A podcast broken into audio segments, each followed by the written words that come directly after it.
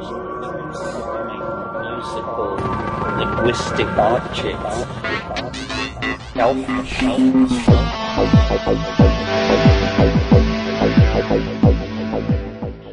Greetings from Cyberdelic Space. This is Lorenzo, and I'm your host here in the Psychedelic Salon.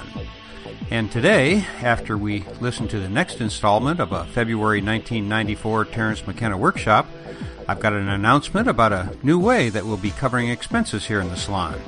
But don't fast forward just to hear it. Uh, nothing exciting there, actually. However, uh, what we're going to do is uh, have a once a year pledge drive and only accept donations during the month of March. That way, uh, nobody will have to experience any pangs of guilt when they read the program notes, uh, because except during the month of March, there's no longer going to be a donate button on the website. But before I explain all of that, uh, let's first get back into the McKenna workshop that we've been listening to. As usual, uh, it is questions from the attendees at the workshop who shaped the conversation. And this one begins with uh, Terence's interesting concept that the world would be a much better place if there was only one man for every three women.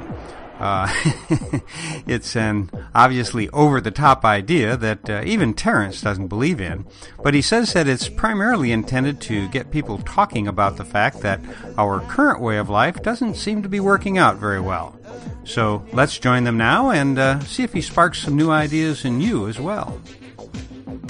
Can you maybe briefly go into what your model for how sexual relationships should be in a society? Like, if you had an ideal, like, how would you set up a sexual interactions? Like, That's would you get a, question. would you do away with marriage? And, like, how would you do it? Well, that's an interesting question. Uh, certainly because, uh, I mean, in my own life, I've gone from incredibly traditional arrangements, uh, you know, long marriage, monogamy, um, and my early psychosexual existence was, I think, very mainstream in that it was driven by the archetypes of Hollywood.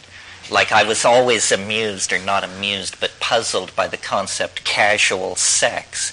Couldn't exactly put those two concepts together because for me, every relationship I ever had was, you know, Galahad approaching the Grail or something.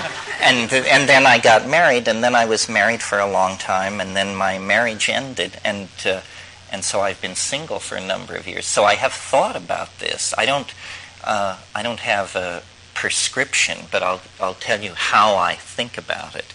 Um, it's my approach to everything tends to be mathematical. In order to not miss any of the cases, you just work through the exhaustive set and try to understand it like that. Okay, so the exhaustive set is first of all, you can be single and celibate. Uh, this uh, is out of the question for me. and in this area, all you have to do is answer the question for yourself. Well, so while there may be those brave uh, and either highly motivated or completely neurotic or God inspired, who knows, people who can be celibate. I don't think I'm one of them. And I think, you know, the I Ching inveighs against a kind of, uh, yeah, sterile, it says. It says uh, ideas not fertilized by friends or something grow sterile. Two, then, so now moving through the numerical arrangements, the post Reformation, post industrial solution is the nuclear family, which I've attacked at times in the past. Um, it is not a traditional social unit. It's less than 250 years old. This is the man, the wife, and the two children. The traditional social unit is a very large extended family of, of cousins, sisters, brothers in laws, children, elders, so forth and so on. This uh, nuclear family thing is, I think, part of the root of our problem that it is an engine for the production of neurotic, dysfunctional people. And, you know, the entire industry of psychotherapy is based around trying to straighten out what was done to people by their family and trying to get them to stop doing equally horrible things to the people within their family structure. And uh, it's it's an artifact of capitalism. It does not serve human needs. It serves the needs of the engines of capital, and it also is based on paranoia. I mean, monogamy in all forms is based on extraordinary anxiety, uh, male anxiety about the behavior of females. And it also denigrates females to the level of property because they have to be controlled and so forth and so on. So I conclude then from that that certainly marriage doesn't seem to work, and the high levels of divorce and all that seem to to support that. Marriage is, I think, a, a kind of part of the what has gone on since the Industrial Revolution is what's called uh, forced social neoteny. Neoteny is the phenomenon of uh, maintaining juvenile characteristics into adulthood.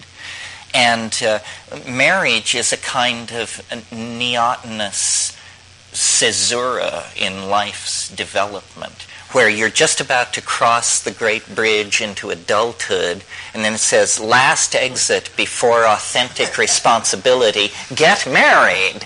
And so people leave the great freeway of life and they and they get married and they form this you and me against the world, us back to back, this basically paranoid unit, and they set off then to acquire houses in the south of France and and little Miro etchings and stuff like that. and uh, and then it ends in great unhappiness and bitterness usually, and people say they wasted their time and they weren't understood and so forth and so on. So two doesn't work, I conclude, uh, in this monogamous thing.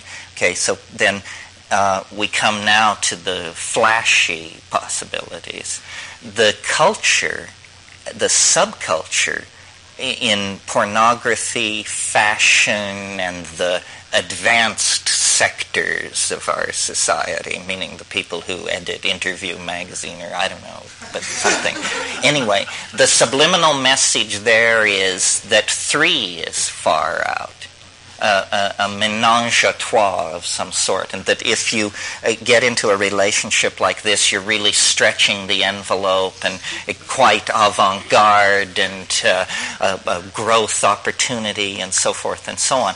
My analysis of this is that it is actually um, a male dominator fantasy of some sort, that it has a sadomasochistic um, flavor to it because what you have are two women who are somehow inevitably in competition, inevitably judged, valued, male valued judgments are happening. It's uh, sick, it seems to me, or suspect, let's put it that way. I don't want to trod on anybody's arrangement. But, uh, but uh, well, so then uh, here then is where I was left with this, and then I won't take it any further. That an interesting social arrangement is the 3 1 arrangement. It's almost, in some sense, fair, and it is uh, amoeboid no one can control it. It's too complicated. And I don't think it's a male fantasy. I think if you suggest to most males that they should enter a simultaneous relationship with three women, that there is a, a constriction uh, because it's uh, over challenging.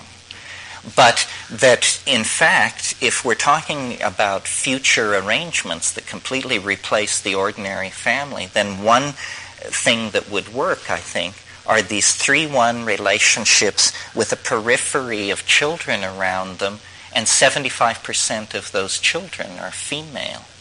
Because I think built into this one woman, one child thing is this concept that male birth should be reduced and, and that, uh, th- that there should be far less males in the society. And that that is the way to change the ratio of the functions being expressed. What we need is more nurturing. We need more maternalism. And the way to do that is to get more maternal people. And since most maternal people seem to be female, this kind of social engineering could be done this is like a fantasy in answer to your question because, of course, none of this will be done because it will be leaped on by hysterical fundamentalists and denounced as Satan's work and so forth. But I think the dynamic of three to one is an interesting one. Uh, in a sense, following Camille Paglia and that kind of rhetoric, what we're saying here is that that if if guys really got as much sex as they think they want, they would probably hand over the machinery of civilization without a fight. and uh, so it's like the, it's like you know you want it, here it is, and. Uh, Isn't this why prostitution is illegal? I mean, why make it make sense for? Because males would spend all of their energy, would spend all of their resources buying sex. Well, but the fact that it's illegal doesn't make it non-existent. Um, I, I, I don't know. But it's very tightly controlled by males. Yeah, well, we have to have strategies for reducing male dominance, and uh, and we have to have strategies for advancing females. But we can't tromp on anybody living. So obviously, then what we have to do are twiddle the demographic dials. We have to control birth rates overall. Then we have to control the sexual ratio of birth rates. And then I just don't think the monogamous marriage and the family unit, it's really dysfunctional. And I came up with this 3 1 thing because I also don't see us returning to the uh, traditional extended family of many relatives and generations of people because modern transportation makes that impossible. So, a family based on genetic relationships doesn't seem to me possible. But what does seem possible is uh, social cohesion based on erotic attachment. Uh, and, and, and that's what this 3 1 thing and then the constellation of people around it would be. Yeah. What, what's your, uh, what kind of feedback are you getting from females uh, about that kind of? It sounds more like a male fantasy. Uh, than the 2 1? fantasy, perhaps, but uh, a 3 to 1. Well, I suppose to be absolutely fair, or, you know, female fantasies might involve more males, but that's not allowed. We have enough. So we're. because the overexpression of this dominator tendency is what's running us to rack and ruin. We're not trying to create these social arrangements for the titillation of one sex or the other. We're in a sinking submarine, for Christ's sake. We're trying to sort this out so we live, you know, and then hanky panky later, you know. Yes. You mention love, or is that outside of the whole thing? I mean, does that clouding the issue? No, I don't think that clouds the. you mean well? You mean that you imagine that love can only go on in this in this dyadic situation? Well, I don't know. I mean, I, I think that love, uh, the, the thing I like about this 3 1 thing is that it's inherently kind of unstable. You can tell that the energy will never settle. That it, what happens with a lot of marriages and even extended relationships is people come together, there's all kinds of excitement, they negotiate the arrangement, they get the negotiation taken care of, and then everything goes stale as the, negoti- as the contract is acted out. if there were never any stability, if it kept changing all the time, then keeping track of this complex quadripartite relationship would be a full-time task. It would almost replace your job as uh, as what Jeffrey. This isn't going to work. So your women kick the man out in no time at all because they get on much better with each other. Well, that's why the man has to be inspired to uh, achieve indispensability.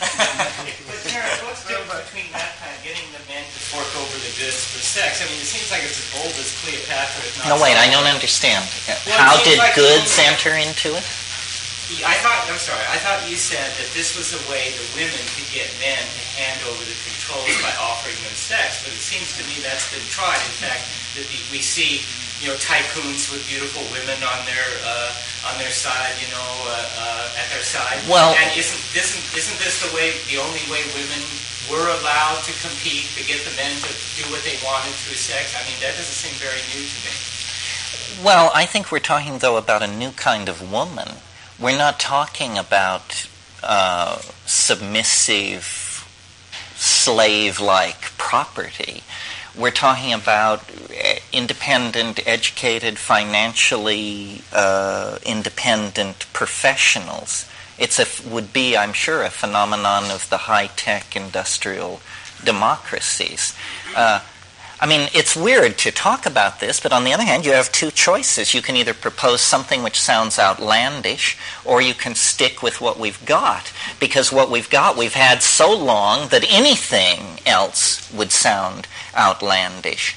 And, you know, in the messy business of life, what really happens is that it just is sort of all kinds of things come and go, gel and dissolve, and work themselves out under the aegis of all kinds of pressures economic, epidemiological, psychological, driven by images of media and, and uh, you know, self worth fads and so forth. Yeah. Of. Well, I was thinking of this earlier today for some reason. I was thinking that, uh, I don't know why I was thinking this, but I was thinking that sex is so intrinsically a mental activity that the amazing thing is that it's kept in the body at all. And, and that normally this equation is turned upside down, and people say, you know, well, it's so intrinsically of the body. but uh, you know, the fact that phone sex can be a nine billion dollar a year industry is telling us something about how erotic sensitivity is distributed through the network of the, the civilization. Uh, Just how important. yeah, I mean, the, it's a pity that it is linked so closely to biology. I mean, this is why the cult of sexiness is something very different and very modern than the cult of, of procreation obsession. I, I mean, sexiness is something probably invented post 1850, and, and it's flash is all it is. And, you know, it's the permeating erotic sensitivity that characterizes modern civilization in billboards, in advertising, in the constant assault of visual images. I mean, I really notice this when I go up the Amazon because there's no calendars, there's no girly pictures, mm-hmm. there's no nothing. And then when you get back to Iquitos, you just realize, you know, that what civilization is is an ocean of, of explicit erotic imagery that keeps us all in a state of probably willingness to consume stuff. You know, it's a stimulant. It's a stimulant. Yes, like caffeine, but it's a it's a sexual stimulant. That's right. I mean, like the bi- the bisexuality, which is a characteristic of feminine psychology in this society, is I think directly related to the rise of modern advertising. Uh, there was no reason to reinforce that before 1850 or so, and then you you see this emerging. You think that virtual make it worse? Well, I don't know. Is there a rage? I mean, I suppose there is a raging debate about pornography. There's a raging debate about everything. Ah, pornography toward women and children. Well, I'd make a distinction between. Uh, oh God, now do we want to go off into this? Sorry. I take it back. um, Camille Paglia asked asked a very interesting question to which I don't have the answer, but and I don't even think we need to discuss it, but I think everybody should think about it. And the question was, uh, you know, can sexual liberation end anywhere but in sadomasochism? And that's a very interesting question. And sure it can. Well, she said maybe not. I don't know. I don't want to mud wrestle over it. Uh, but uh, uh, and then and then you know what what do we think about this? For instance, uh, uh, aggression toward women. Um, it, what do we think of aggression toward women that is acted out and no women are actually abused? Is porn, and this is where the pornography thing comes in. You know, is it subliminal? Is it a cause or a substitute? If it's a substitute, we must surely agree it's a good thing. If it's a cause, we must surely agree it's a bad thing. Or is it both?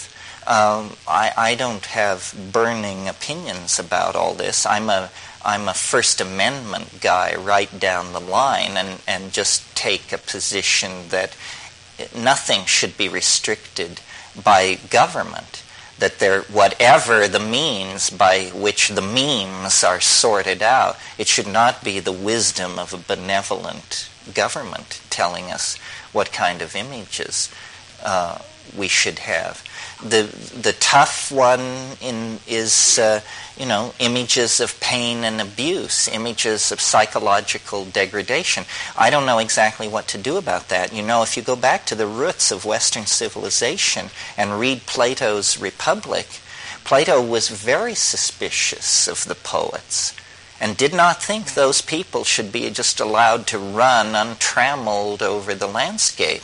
Uh, the, and, you know, here at Esalen, um, a great deal of time and effort has been expended to establish the medical concept that there are healing images.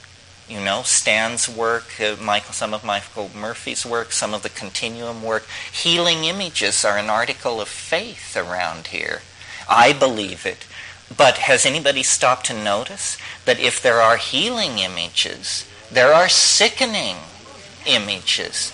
Well, then, so uh, if you have tuberculosis, we don't say you have a right to mingle with the rest of us, or if you have some other contagious, rampantly contagious disease. Well, so then if you're carrying a meme which is toxic, then, you know, are, do your First Amendment rights exceed the mental health rights of the majority. This is a nightmare issue to discuss because, you know, I heard a discussion on talk radio and somebody was inveighing against silence of the lambs and saying, you know, it caused psychotic behavior. And somebody else called in and said, well, if you want to ban books that cause psychotic behavior, I think you better start with the Bible. It's caused more psychotic behavior among more people than any other book in history certainly true, but are we not obviously going to do that? But what is the relationship to, to toxic information? And psychedelic people, I think, can take a more cutting edge role on this because we know the danger of toxic information because if you encounter some in your trip, it can really throw you for a loop. Yeah. Well, I think uh, it comes down to integrating the shadow. And if you don't integrate the shadow, uh, this, it, becomes very toxic. So we got to deal with our total humanity. But so far, uh, what I know, we haven't. I mean, I grew up in the most neurotic country uh, in recent history. Of course, the United States is catching up fast. You know, I was born in Germany in '75. I had this feeling. I grew up. I said, God, what is that around me? I had no words for it. And, you know, I was just horrified. I never wanted to grow up like that. Then I, you know, I end up in America. Now it's going to be like being German twice. Bad luck for you. Terrible choices. but it's more comfortable than Germany, I would say. Well, doesn't that lead you right back to psychedelics again? To you know, how you want to straighten all this stuff up, you, you, you know, you got to start with the brain, and you, and you got to start with. Uh, yeah, although a, a, question that interests me, since you know I've been roughly doing workshops like this since 1983, and eh, you know, I've gotten to know everybody in the psychedelic movement and all the personalities and shakers and so forth and so on. And many of you in this room I've known for years and years. And a question that's interesting to me is, you know, uh, like everybody else on some ideological bender, eventually we're going to have to answer to uh, the bar of public opinion. You know, what is so great about our thing? Or are we just like Mormons or Jehovah's Witnesses or Rajneeshis or something, and we have this wonderful thing which we're just convinced is the Holy Grail, and yet if you're not part of our little clique, then it just looks like a bunch of deluded, lost souls reinforcing each other's belief in some alchemical nostrum that, uh, you know. So I'm interested in the moral consequences of taking psychedelics. Uh, time is passing. Is the meme breaking loose? Is it a positive meme? Do people behave better to each other? Do they perform acts of charity or whatever, acts of creativity? Uh, or is it um, good for the individual but inconsequential in its effects on society. In other words that you know when the final catastrophe comes you will meet it with great humor equanimity uh, understanding because your psychedelic training has taught you to take it all with a grain of salt. But nevertheless you know the sludge will sweep over and all will be lost and you just went down without whining or complaining. Uh, I, I, don't know. It, the thing that is so surprising about the psychedelics is how close to the surface the um, the state lies, and yet how dramatically different from ordinary consciousness it is. I mean, it is dramatically different, and it lies very, very close to the surface. This is why it's you know possible to suggest that it's just a one or two gene mutation away in the neurochemistry, and then you would be able to slip into these places. I mean, thinking, what is thinking, reverie, you know, and where in the animal phylogeny does it begin, and how intense is it? Uh, mental behaviors with the internal contemplation of language, how how broadly based are these behaviors? How many different kinds of them are there?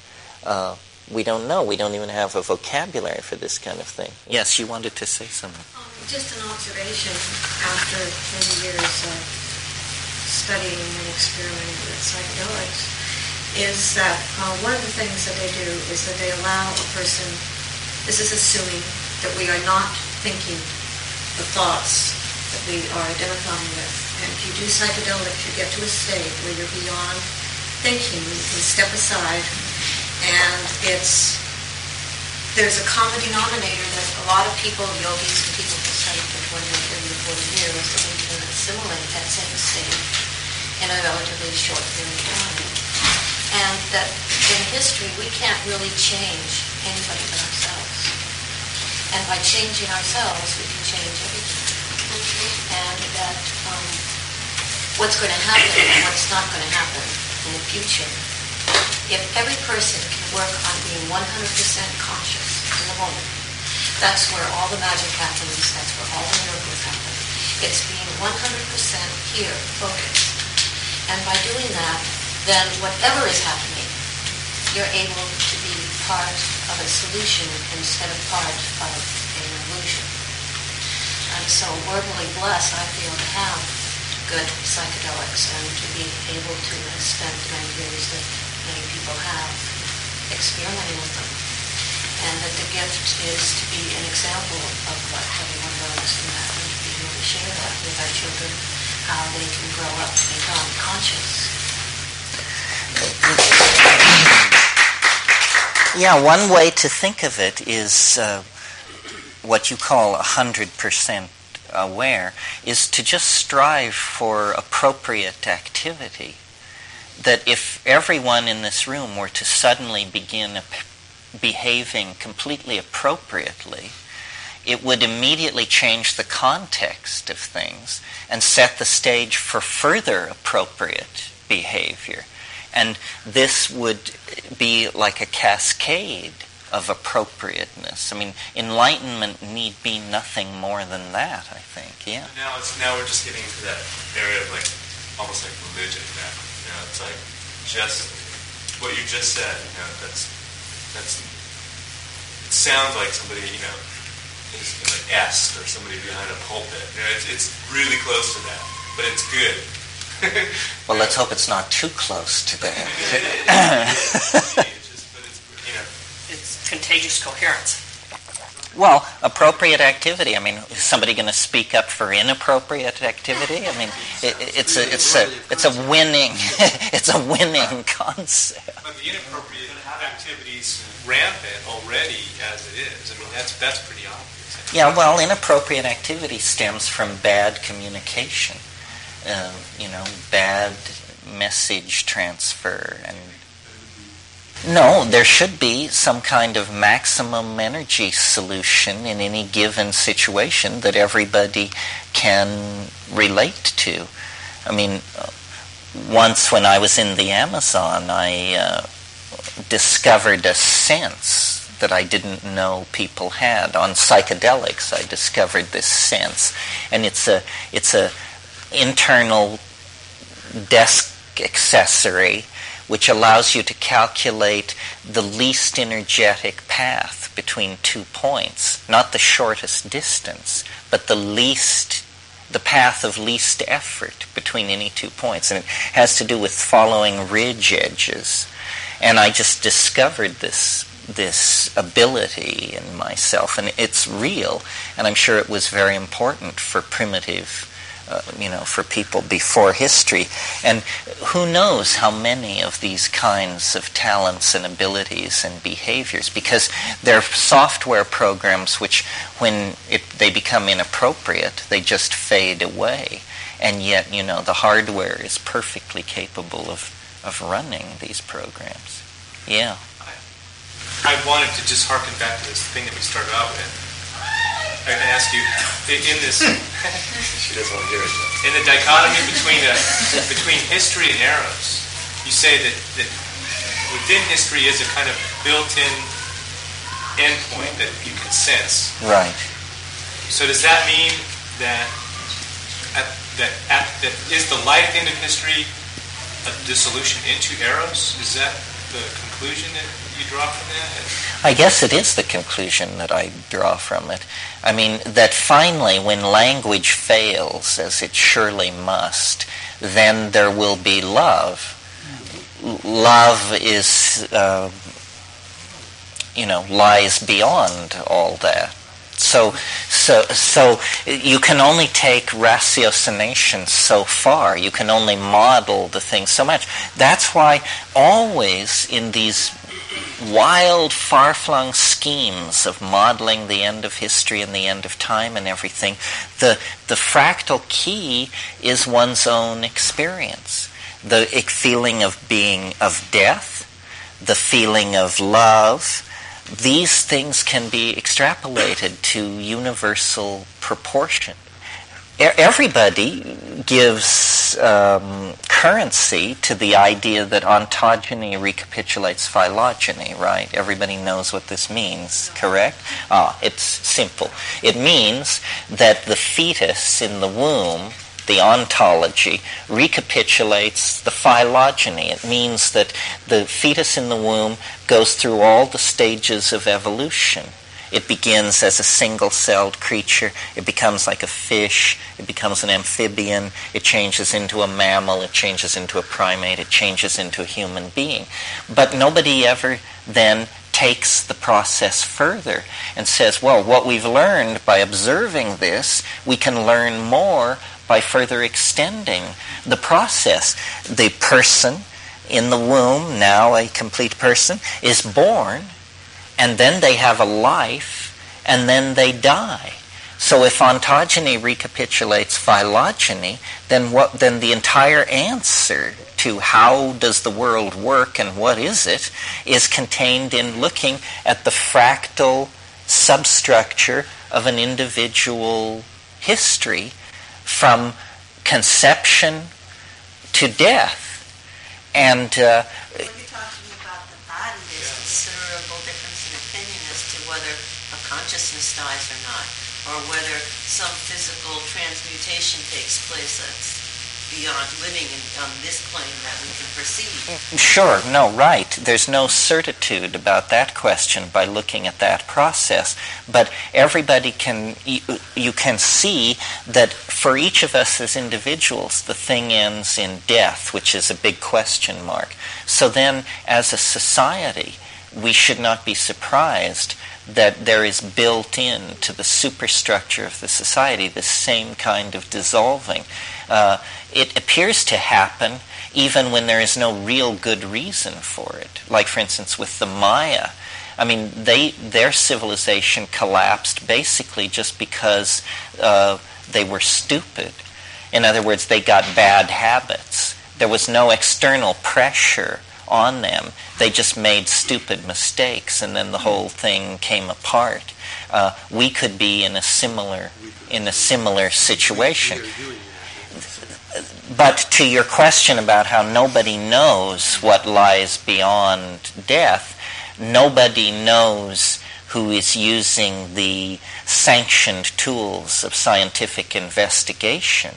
But if you go next door to the shamans, they claim all kinds of information on this question. They claim essentially a technology for accessing an ecology of souls where a great deal of power uh, for potentially good or evil lies as a reservoir that can be brought across by certain kinds of practices and activities. Now, science says that that's malarkey, but science says that the primary datum in support of that contention, which is the psychedelic experience, is also malarkey. And you can satisfy yourself that the psychedelic experience is, in fact, an ordered uh, perspective on something coherent simply by having that experience. So you, little old you, can satisfy yourself that science is not dealing from the top of the deck on this question of the content and meaning of the psychedelic experience. And I feel like maybe the big news, the truly jaw dropping news that will come out of all this re exploration of the archaic and shamanism and hallucinogenic plants and so forth and so on, is a mapping of this realm of souls. Uh, that what we are actually on the verge of securing is that there is something which survives the physical organism. And it's hard to tell what it is because, you know, essentially we're at the stage with this where people were with electricity in 1700. Uh, we have yet to build the technologies, establish the standards, and create the vocabulary for talking about this. But if the task of Western epistemology is to integrate all knowledge into its sway, then shamanism and the experiences of shamanism have to be brought into the metaphor. And I think what this may in fact secure is that biology is the platform for establishing some more um, hyperdimensional structure that survives. Yeah, no, yes, stretching. And with the death of the culture. Pardon me? And, and, and therefore the cultural death, or whatever this that, that, that would follow, that it's Well, kind of it may be, you see, that what we're, that in fact what the most pessimistic among us believe is happening is happening. That in fact there's no way out. That in fact we're all going to die. The question, i- then the question becomes, what is that? What does it mean? You know, is that a good thing or a bad thing? Uh, Borges had a story where uh, the the entelechy of the species could not move on until the last member of the species became extinct. uh, there is some kind of relationship to mind across this barrier. Or shamans have chosen to interpret a nearby non physical species of life as somehow related to the human after death. And why that should be and why that error should persist over 50 or 100,000 years is not clear either. I said earlier today, science proceeds with the simple cases first. You know, what is a marble rolling down a slope, so forth and so on. But the complex question, you know, what is my perception of my being? What is the nature of the inner dialogue that describes the ontos of being? This is a very, very complicated question. It takes 2,000 years of preparing the epistemic ground before you can even reasonably ask uh, uh, the question. Yeah. Why do you suppose? Uh, you're talking about we're all dying as as all dying as a species, they're all dying as a civilization. We don't like the fact that we're going to die as individuals, but somehow we grudgingly accept that, and we create a lot of literature and commerce around it. Why is the idea that we're all going to die as a species so much worse? Um, and, and, and well, because I think probably as a species we're more neurotic than our individual members. We're pretty hysterical about this. We're not taking the news well that the doctor is handing out. You know, that maybe some maybe something lives on. Right. Yes, well, we've talked about this in the past in terms simply of technological innovation. That, for instance, if a technology of time travel were to be created, historicity would end. Uh, the, the linear, serial unfolding of events would become an epoch that lasted from 10,000 BC to 1998 or something. And then following the epoch of serial moments came the epoch of non-serial moments, the epoch of simultaneity, in which people choose where to live in time the way they choose where to live in space now, yeah. Well, um, Eros, now I know. It's Eros. Uh, well, that achieved through a knitting together. Everything that is is an anticipation of what will be. Uh, being is growing more uh, nascent or something. Uh, there is this appetite for becoming that everything is striving for manifestation. And somehow, what this boils down to mathematically is that all points seek cotangency, which means that in terms of dimensionality, the phase space of description is collapsing and all the points within it are becoming cotangent. Uh, the 16th century anticipated this in the form of the philosopher's stone, you know, the alchemical quintessence, the lapis. Uh, it's a zone of space time that is a singularity. It's where matter and imagination exchange clothing and matter behaves as though it is imagination, and imagination behaves as though it is a material physics. Yeah. Okay, I mean, you, I, that's really eloquent. I've heard you it also like we're gonna. It's like breaking the sound barrier for the first time. We, we, you know, we before we broke the sound barrier, we didn't know what that was to be like. So when we did it the first time, it was smooth as glass. Afterward, you, know, you break through it, it shakes, and then afterwards fine. But well, yeah. Well, his, you know, one of these. Uh, one of these little aphorisms that the mushroom handed out was history is the shock wave of eschatology. What that means is that as the species mind approaches the eschaton, what is called Q in engineering circles. Uh, vibration begins to build up along the leading edges of the social vehicle. And uh, as, it appro- as it approaches the eschaton, this Q force builds, and this is where we are. We are literally having our teeth shaken out as, as the historical bow shock of encountering the eschaton builds. If we can redesign the culture fast enough, the airframe of culture, then we can create an airfoil that will distribute the Q and we will just slide through. If we can't do that, then our airfoil will be ripped to pieces and we will, you know, back to the drawing board. For, Let me ask that. Or some will go through and some won't. You know, that abyss we're talking about, that 2012, you know, like, first of all, how we go through that together, or, you know, some people be on this side? No, I think it's a temporal moment of embedded novelty.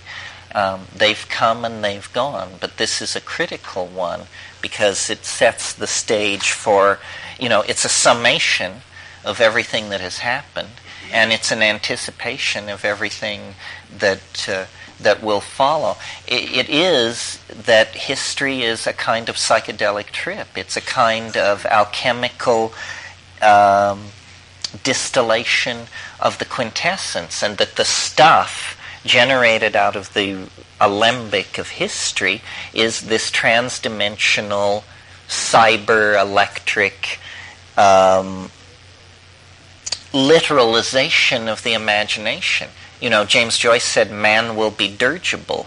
What he meant was that the raw stuff of the unconscious will be downloaded into shimmering silicon, and, uh, and the protean child will be uh, will be born out of uh, the chaos of history, something like that.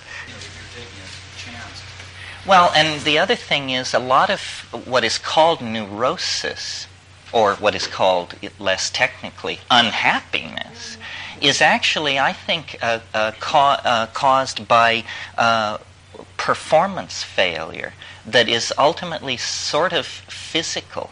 In other words, a person who is not operating at their physical optimum will be mentally depressed. But it's crazy to look for childhood trauma or something that lies behind that because the cause of the depression is physiological, not psychological. So, um, well, if you can take a pill and your depression goes away and your performance improves, psychotherapy is not indicated in that case, I would think. Well, if you delay it long enough, it's solved.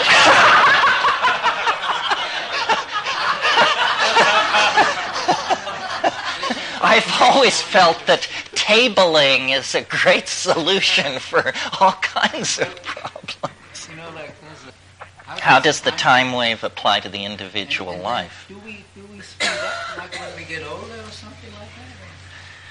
Well, people, you know, it's a truism to say that the older you are, the faster time moves. That when you're seven, a year takes forever. When you're 77, they just rush past like pages falling from the calendar. Uh, I, you know, astrology went through a crisis several hundred years ago where, under the emergence of a new class of wealthy people, there became a demand for personal horoscopes. And so astrology reconfigured its toolkit to be able to provide that. Um, I'm not very interested in individual time waves. I don't even have my own readily accessible. But what you can do is you can take your birth date and and add to it one full cycle, which is 67 years, 104.25 days, and set that as an end date. And then you do get good correlation between your life and the wave. A way to think about how this relates to the general time wave is that the general time wave is simply the average of all the little time waves. In other words, it's additive. So obviously, we all are at different places in our time wave. Otherwise, when I'm happy, you'd be happy. And when I lose money, you'd lose money. And it doesn't work that way. I mean, some people are miserable in the presence of other people's joy, uh, often causally related. so, obviously, these people are at different places uh, in, in the cycle. Yeah. Would you like to say anything about 2CB since we were talking about drugs and a more, a more general sort of political question. Uh, you, I think, obviously act as a very strong advocate for psychedelic drugs. Has this attracted to you any official attention? Uh, are you getting audited every year? Uh, um, well, actually, I've never been audited. I don't. It doesn't attract any attention. This is a great disappointment to the more delicately poised of my fans who would like to assume, you know, that we're at the barricades, uh, barely able to evade the long arm of the law.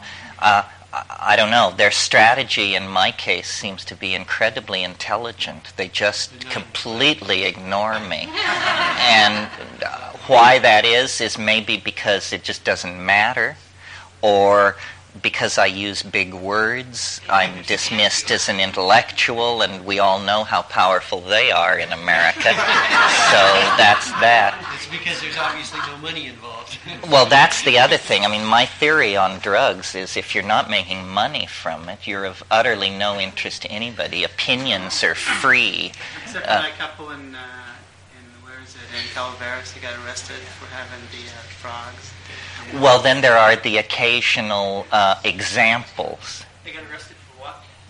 Toad ranching. uh, a heinous and nightmarish crime. Uh, they were they were extracting 5-methoxy DMT from Bufo alvarius that they were had in a domesticated situation in their home, and uh, I suppose they were beaten with rubber truncheons and taken away, their house seized, their children taken from them, their animals murdered, and so forth. He was a, he was a teacher and a Boy Scout leader and a, a really? Well, it just shows how deep into the middle class these nightmarish practices have reached. Uh, I mean, the abuse of amphibians is something our grandparents never contemplated, and, yet here we are. You see, it's it's an ugly, ugly business. Under the press to say that you that they put a lay to the rumor that you don't just lick it. They describe the whole thing in the article, which was the big. Yeah, I think it was the Australian press which popularized the image of of uh, people nuzzling the under tummies of toads in order to uh, attain. Yeah, I know. I haven't forgotten you. Uh, 2CB. Uh, you know, I have no opinion about that. No experience with that. I mean, I did take 2CB once, but it didn't emerge prominently enough for me to form a bunch of opinions. Just as a general rule, but it's, you know, rules are made to be broken.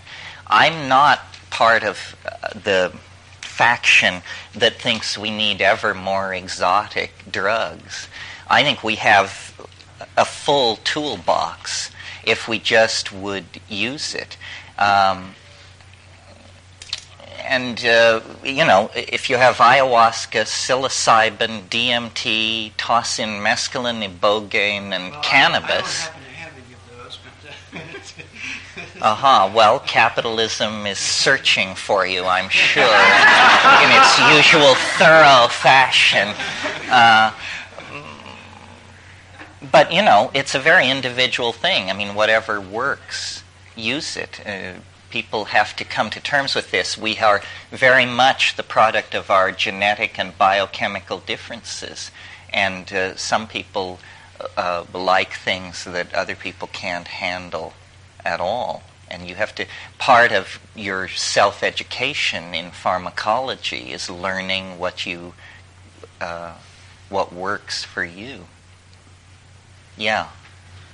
how does it calculate?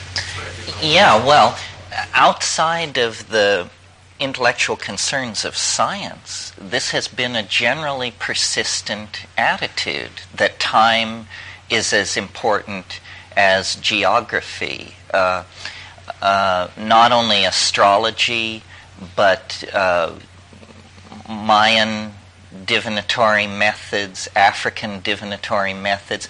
I think that you know science uh, is running against the flow here with its attitude that time is not uh, to be differentiated. The reason for that, if you analyze it, is not far to seek. Science depends on the concept of experiment. And an experiment, to mean anything, must be time independent. And so, in a sense, you could almost say that what science is, is the study of those phenomena so coarse grained that when they occur doesn't affect them. And so that leaves out most interesting things. You know, all the subtler processes of biology, psychology, sociology are left out of that. Uh, by an, and, and yet, that's why this idea I showed you last night, it may appear revolutionary, but it's really revolutionary because science could not operate. It would be the end of science if this idea were accepted because it says that experiments are time dependent. Therefore, it is not ever possible to perform the same experiment twice. Therefore, the idea of building up a, a serial set of observations of many examples of the same experiment is bogus. And uh, so, you know, this idea aligns itself with astrology and with all these other pre scientific theories of, of uh, change that is modulated by both space and time. Yes, question? Yes. Uh, in growing such items like uh, ayahuasca vine and uh, and so on, how does one, I mean, like someone like you, know, Occidental or in Hawaii can grow it for it free apparently. Does uh, it means okay or it's, it's kosher for someone like us to also grow it and not be able to be harassed by some DEA or somebody that uh, might know what it is or what have you? Well, you have to be an excellent Amazonian field botanist to recognize these things. It's a pretty moot point. I mean, you do have DMT in your brain so you're potentially bustable at all times. Um, uh, Psychotria viridis, it's not easily recognized. Uh, ayahuasca and Psychotria viridis can't be grown in Occidental, for example, because it's too cold. They can be grown in Hawaii.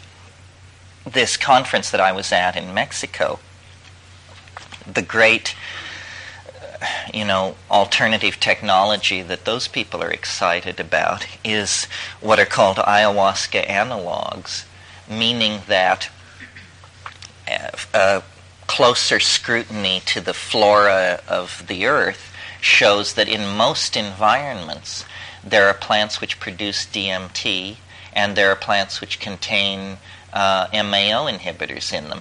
In most ecosystems of the world, there are plants which, if properly prepared, create a kind of ayahuasca.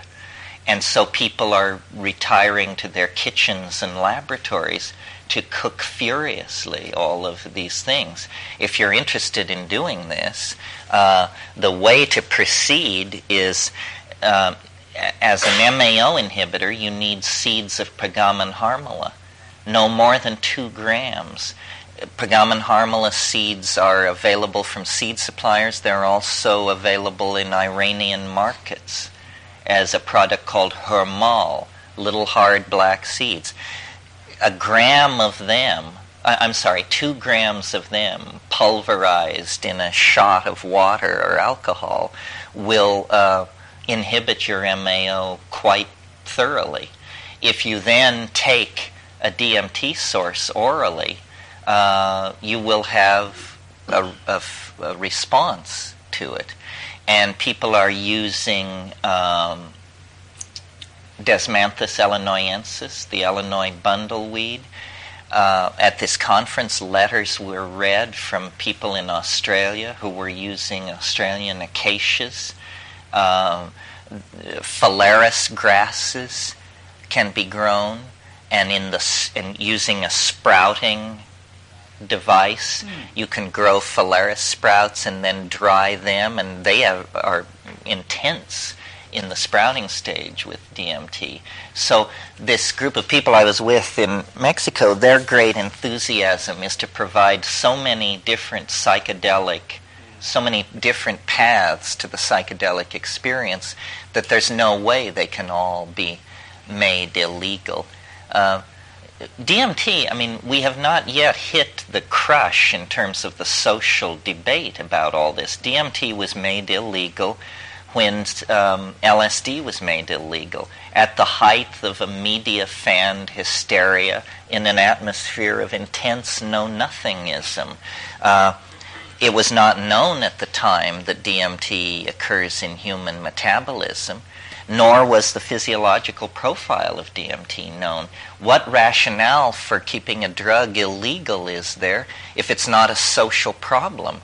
It begins to look just like sheer for your own goodism of some sort. Uh, it, one way of m- measuring an index of, of uh, the danger po- posed by a drug is to look at how many emergency room admissions there have been for that drug. Well, I dare say in the last five years for DMT intoxication, there have probably been zero emergency room admissions. By the time anybody could get you to the emergency room, your main anxiety is that nobody find out that you uh, lost it. Uh, so, uh, and the fact that it's a human metabolite, we have to, I don't know what's going to happen. It's a very interesting situation because the arguments for keeping the psychedelics illegal are becoming weaker and weaker and weaker and more and more flimsy, and more and more people are awakening to what a racket this is, and uh, weird forms of co option are taking place. I mean, you know, it, it's not easy in Garberville to advocate the legalization of cannabis because people all around you are getting $400 an ounce for it. The thought of legalization strikes terror in their hearts. They have a kid at Stanford, they have a house in San Tropez, they have a sailboat. Why in God's name would you want to legalize cannabis? So uh, this is a factor, you know. Um, and there, you know, in the past several years, three years or so, there's been an enormous surge in psychedelic publishing. Uh, I don't know if you're all aware of it. You certainly should be. I mean, uh, obviously, you should buy and read every word I've ever written. Uh, uh in addition to that, uh, Sasha Shulgin and Anne Shulgin's book PiHKAL has come out. Uh, you should be aware of Jonathan Ott's book, Pharmacotheon, which in between the covers of one book, if you just want, you know, excellent scholarship and the longest bibliography ever to attend a drug book, th- this is for you. Uh, Eduardo Luna's book on ayahuasca has come out. Um, oh, it seems that well, Schultes' book, the Healing Plants of the Northwest Amazon has come out. Um, there's a resurgence of interest in this field, and uh, I think it's a it's a very hopeful sign that people are are you know have enough sense to realize that it has something to do with shamanism, it has something to do with plants, it has something to do with taking charge of your own experience and spiritual growth, and you know ditching ideologies and you know some of these beady-eyed gurus are being sent back to wherever they came from to find honest work among their own kind. this is this is a fine thing, I think. Uh, let's imagine that we're post legalization. How would you see it? Would the uh, money that the government would want to go toward uh, education, and would it be like the way it is in Amsterdam? They would sell it in cafes. I don't know. I haven't. See, I guess I'm a cynic about this. I, I believe that the reason drugs are kept illegal have nothing to do with the reasons given for why they're kept illegal. They're kept illegal because if they were legal, it would be hard to make a lot of money off of them. And, you know, an enormous part of the world economy runs on drugs. Mm. So, and always has. I mean, sugar, coffee, tea, spices, spices. Drugs, drugs, drugs.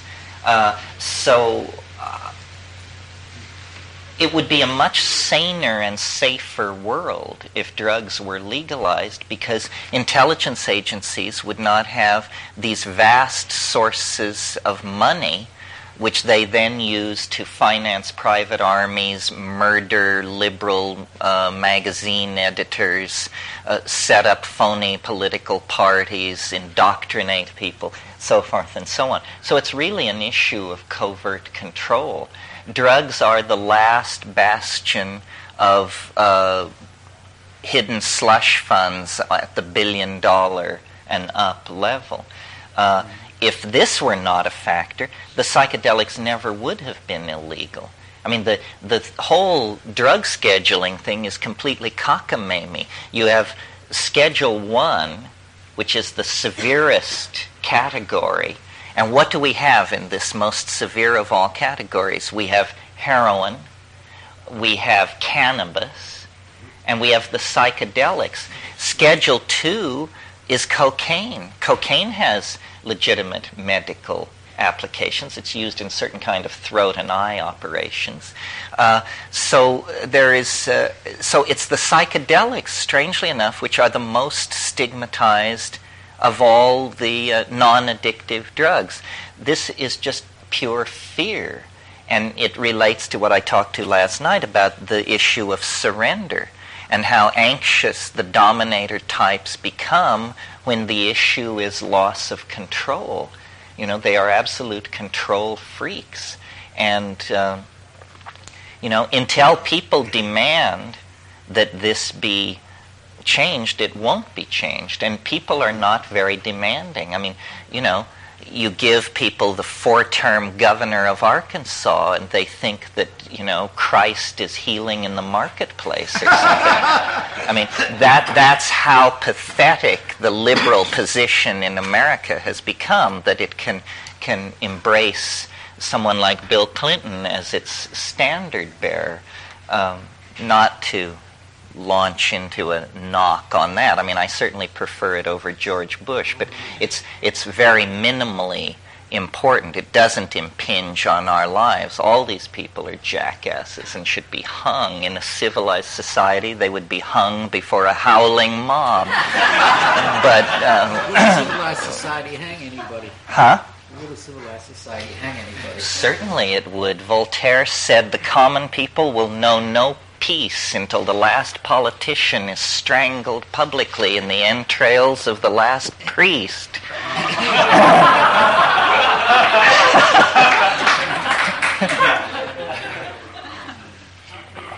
but that's just an um, opinion of mine. You don't have to follow me into that. and probably shouldn't. You're listening to the Psychedelic Salon, where people are changing their lives one thought at a time. Well, maybe we shouldn't follow Terence in the direction of Voltaire, as he asked, but at times, don't you think that uh, perhaps old Voltaire got it right after all? Of course, uh, Voltaire died over 200 years ago, and uh, now the politicians even outnumber the priests, so uh, about the only solution I can come up with is to uh, simply ignore all politicians and priests as best you can. If you can't beat 'em, ignore 'em. That's my motto. By the way, uh, during the talk we just heard, I think you remember hearing Terence when he was asked a question about 2CB. He said he really had no opinion and little information about it. However, uh, if you are interested in that compound, you may want to take a look at the reports on erowid.org, E-R-O-W-I-D.org, and or uh, listen to the interview that I gave uh, that's titled Confessions of an Ecstasy Advocate, where I pass along a few things that I've learned about that substance myself. Now, uh, I need to tell you a little bit about what I've decided to do from a financial standpoint to keep the salon cranking along indefinitely. If you go to our program notes blog, which you can uh, get to via psychedelicsalon.us, you'll find the following notice. Uh, here's part of it at least. In order to ensure that the salon's podcasts continue uninterrupted for the next 12 months, every March we will conduct a fundraising campaign. This will be the only time during the year that donations will be accepted. Now, uh, as you can probably tell, this isn't going to be a Kickstarter or an Indiegogo or other crowdfunding campaign. And the main reason that I'm keeping it here among us friends is that it's doubtful that there would be more than a handful of people who would contribute that uh, aren't already fellow saloners. So I decided to uh, just keep this little campaign here in the family and uh, not pay the uh, 9% or so in fees to the crowdsourcing company. Of course, uh, one of the things that uh, people like about the public crowdsourcing platforms is that premium gifts are offered to the donors. Well, not to be completely outdone, I'm also going to give our donors a little something. Uh, it isn't much, but the point is to raise money to keep the salon online and not to sell a bunch of premiums. So the two things that I'm going to offer are these. First of all, the names of everybody who donates $1 or more will be displayed on our new sponsors honor roll page. And uh, that's if they want to be so listed. And all previous donors, by the way, from the January 1st of this year through the end of February, are also going to be automatically included in that uh, honor roll. Uh, in in the event that you don't want your uh, first name and initial or whatever other name you go by to be posted, uh, please let me know via email and uh, send this one to this new email address that so far isn't getting any junk. It's uh, donations at matrixcast.com. That's M A T R I X C A S T, matrixcast.com. Donations at matrixcast.com. Uh, those messages will get to me, and if you want your name uh, shown some different way or something than it appeared uh, when I read it previously, or uh, the ones that just recently came in, uh, usually give your full name. So I'll just put your first name and initial or other name if that's what you want. Also, uh, Anybody who donates $45 or more, I'm going to send them a USB thumb drive that has MP3s of the first 400 podcasts from the salon. And uh, these are going to be shipped in June of this year, or hopefully before then. And I've also collected about a hundred of my favorite Terence McKenna sound bites that uh, range from 10 seconds to 2 minutes long, and uh, I'll also put those on your thumb drive. Uh, those would be kind of handy for those of you who are doing uh, sampling and things like that. Now, one of my friends is uh, developing a logo for the salon, and if all goes well, we're going to imprint that on the drive as well. The thumb drive, that is.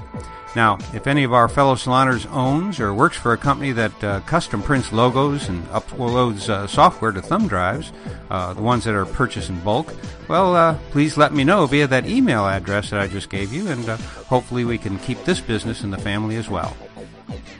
So, uh, for people like me who were raised on Catholic guilt, the good news is that after the end of this month, there won't be a donate button staring you in the face each time you go to our program notes.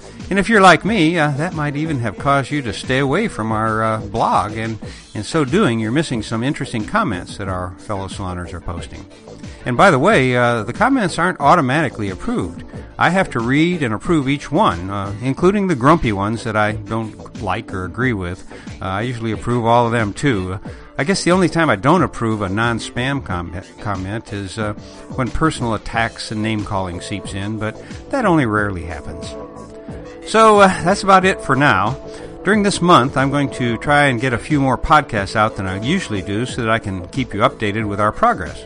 Uh, I'll first finish this uh, current McKenna workshop in my next podcast, and after that, I plan on podcasting some more of the Palenque Norte talks, as well as uh, an interview I plan to do with Dr. Charlie Grob and Alicia Danforth, who have now begun a new research study that I, I think you're going to be interested in learning more about. And so for now, this is Lorenzo signing off from Cyberdelic Space. Be well, my friends.